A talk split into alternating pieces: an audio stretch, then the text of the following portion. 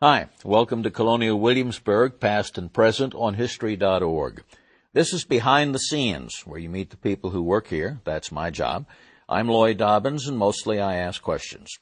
This time I'm asking Meredith Poole, and at Colonial Williamsburg she is a staff archaeologist. Working on what at the moment? Our current project is the Ravenscroft site um, which is located at the corner of Botetourt Street and Nicholson Street. And for people who have something of a colonial Williamsburg history themselves, it is where the tenant House stood until very recently. Ah, okay.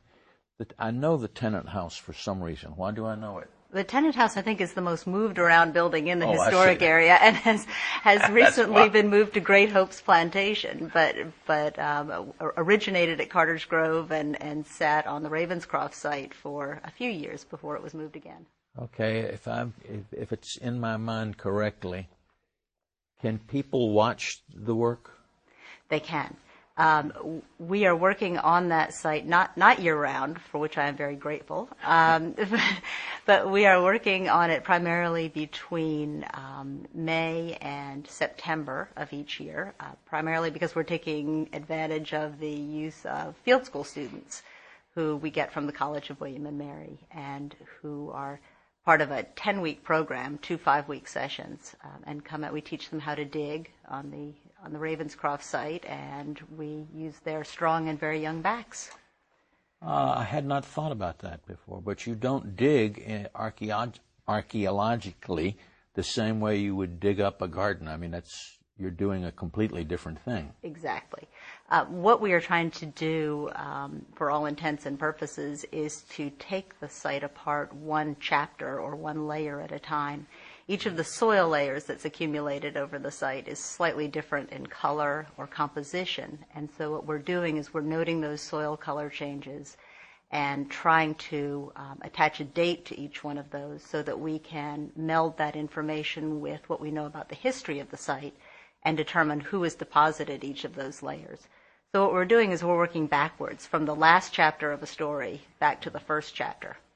What's what's the first the the first first chapter? I mean, what's the earliest thing that you have? Well, the the earliest one of the reasons that we were very interested in going to the Ravenscroft site is that there seemed to be some 17th century material showing up there. Um, we know that the site was owned in the 17th century by John Page, who owned much of what we now consider Williamsburg and there are some materials that seem to date to the very last quarter of the 17th century and the early 18th century that were recovered on the site.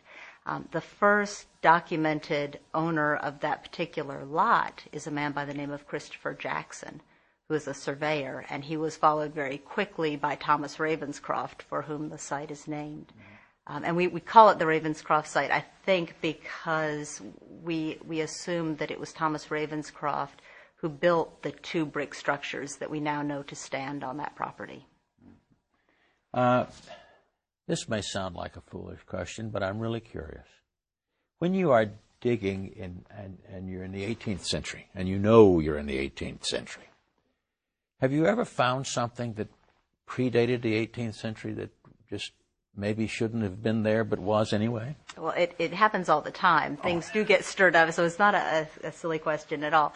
Um, things do get stirred up and plowed up, and, and generally you can find things that predate what you're looking at, um, mainly because people hang on to things for a, a good long time.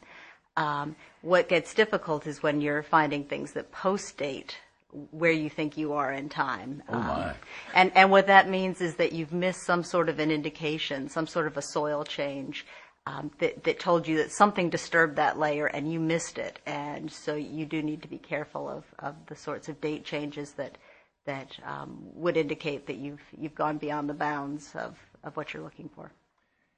Uh, if you can, what's the most exciting thing that you found that, that, that, that fits? With this site? Um, we have been working slowly at the remaining pieces of a, of a trash midden that built up along the foundation of one of the buildings that we know to exist out there. Um, if I may back up one step, part of what we know about this site came from a 1954 excavation in which um, which was done in a very different way than we dig today and was done primarily to uncover brick foundations. And there were two that were discovered on the lots that we are looking at. But neither building seemed to shake out in the right ways for the, the excavators doing the work, and so they covered those things back up again. And then in 1998, right before the tenant house was put there, because we were aware that there were some um, early remains, early structural remains on the site, we went back and dug right where the tenant house was going to be, and we completely excavated the footprint of the tenant house that was going to be seated there so that nothing was, was destroyed in the process. Um, at the time, we uncovered part of a trash midden or a trash pit or deposit um, that produced over 9,000 artifacts in a three in a seven meter by 10 meter square. So it was a very rich and full and productive um, type of feature part of that was left untouched um, in 1998. And so when we went back in 2006, we got to excavate the rest of that, that feature. Um, the artifacts that are coming out of that trash midden show that the Ravenscroft site was both a very rich and a very varied site. Um, that it had many more expensive types of things than when, than we usually find, but also in quantity um, had a lot more material than we are accustomed to seeing. Uh, we know something about some of the people who live there, um, and they include a number of printers for the Virginia Gazette um, who were in the government employ at the time, and it seems to have been something that paid off rather handsomely for them. I, I know nothing about archaeology, except that archaeologists seem fascinated by trash of the period. Uh, so I kind of wonder, since no one keeps trash anymore, what will archaeologists looking at us find? Well, we, we produce plenty of trash. Oh, that, yeah, that's not the problem. I think that what we will have to do is to change our, our level of, of interpretation. Right now, what we do is we look at households and we look at the trash that people threw out their back doors and we accumulate all of that and go through it and learn what we can about how an individual household functioned. Um, I think in the future, what we will have to do is look at communities. We will have to look at things like landfills and use a different level of analysis than we might use today. I was just thinking that in Virginia, Virginia now accepts, last year, accepted uh, garbage barges from three Northeast states. So some poor archaeologist trying to figure out what happened here is going to be lost. That will become very complicated. Uh, do people ever talk to the archaeologists when they're when they're digging? Oh, I hope so. We we encourage that. Oh, Um, archaeology is one of those things that, that seems to have some sort of a fascination for, for most people. And one of our goals at the Ravenscroft site is to make it as fully accessible to the public as we possibly can. And we've done that both by uh, providing background materials on the on the web. We have put signs all over the site that explain aspects of what we're doing. Uh, last year, we maintained a blog um, so that we we had a, a web log that was kept, um, you know, three or four times every month. It was updated. Um, and we also had a lot of hands-on activities for children on the site. So we do encourage that kind of, of, of involvement. We also, for the first time last year, made public interpretation a requirement for the field school students. So much of their grade depended on their um, their mastery of the basic site information, their willingness to talk to people. I think by last year, visitors actually felt almost accosted by by uh, students wanting to give them information.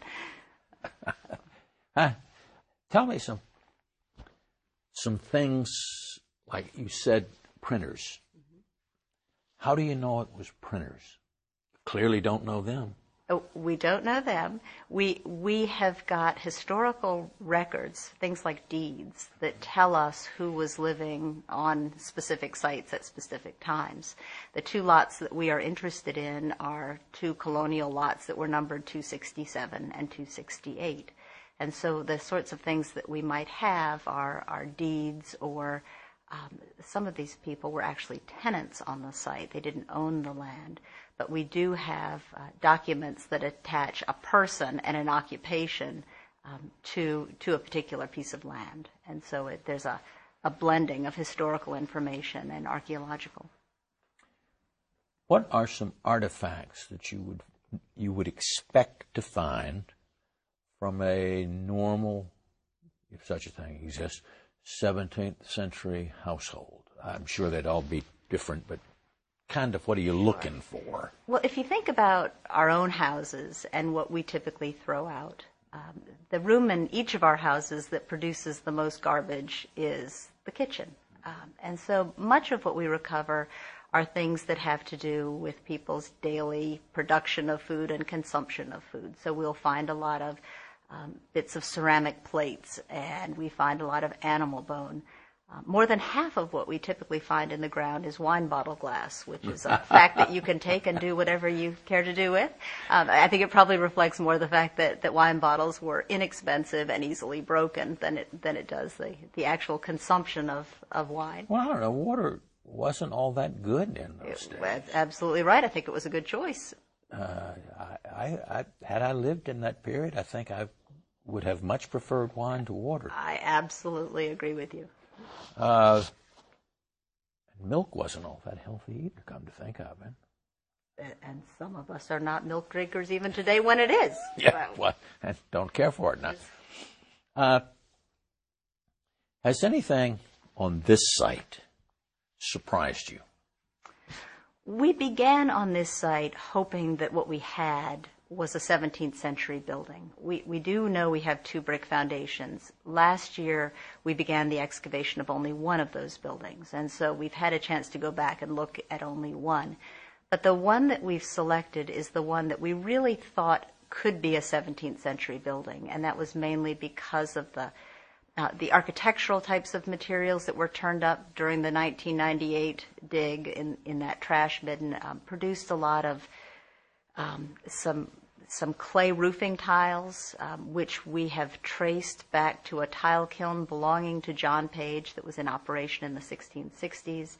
It produced um, window leads, which are the, the little um, pieces of lead that hold small window panes into casement mm-hmm. windows. Um, things that we typically think of as 17th century. And what we hoped that we had was a foundation that was was there before all the streets were laid out, so prior to 1699, and, and a building that was oriented along a ravine that runs along the west side of the property. Um, this year, this last year, when we went back and were able to look at that foundation more closely, we dug a little bit of the trench that runs along the outside of that foundation and recovered from that a collection of artifacts. Uh, what we do with those artifacts is we find the most recent of them and use that to help us date the foundation. The most recent artifact in that builder's trench um, dated to 1725. So we this is a much later building than we thought it was, um, which makes some sense, but um, it, it, puts it in a, a whole different arena. yeah, us. but 1725, uh, that 25 years is not a whole bunch of time. If that's the latest thing you've got, theoretically, if you dug down a bit, you would get earlier?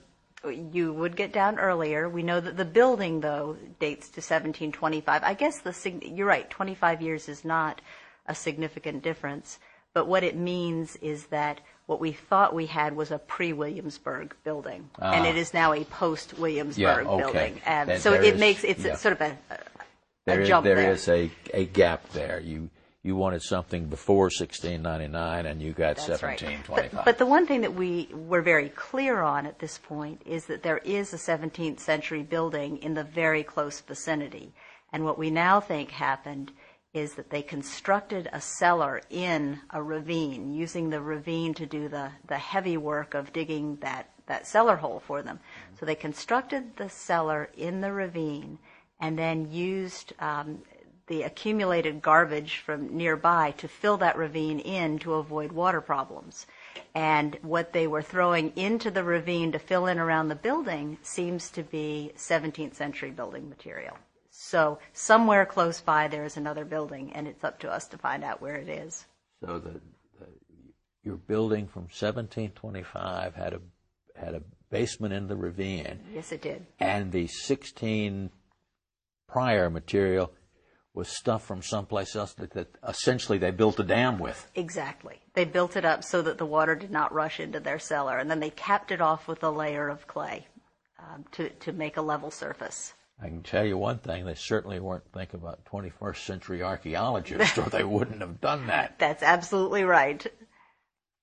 That's Colonial Williamsburg, past and present this time. Check history.org often. We'll post more for you to download and hear.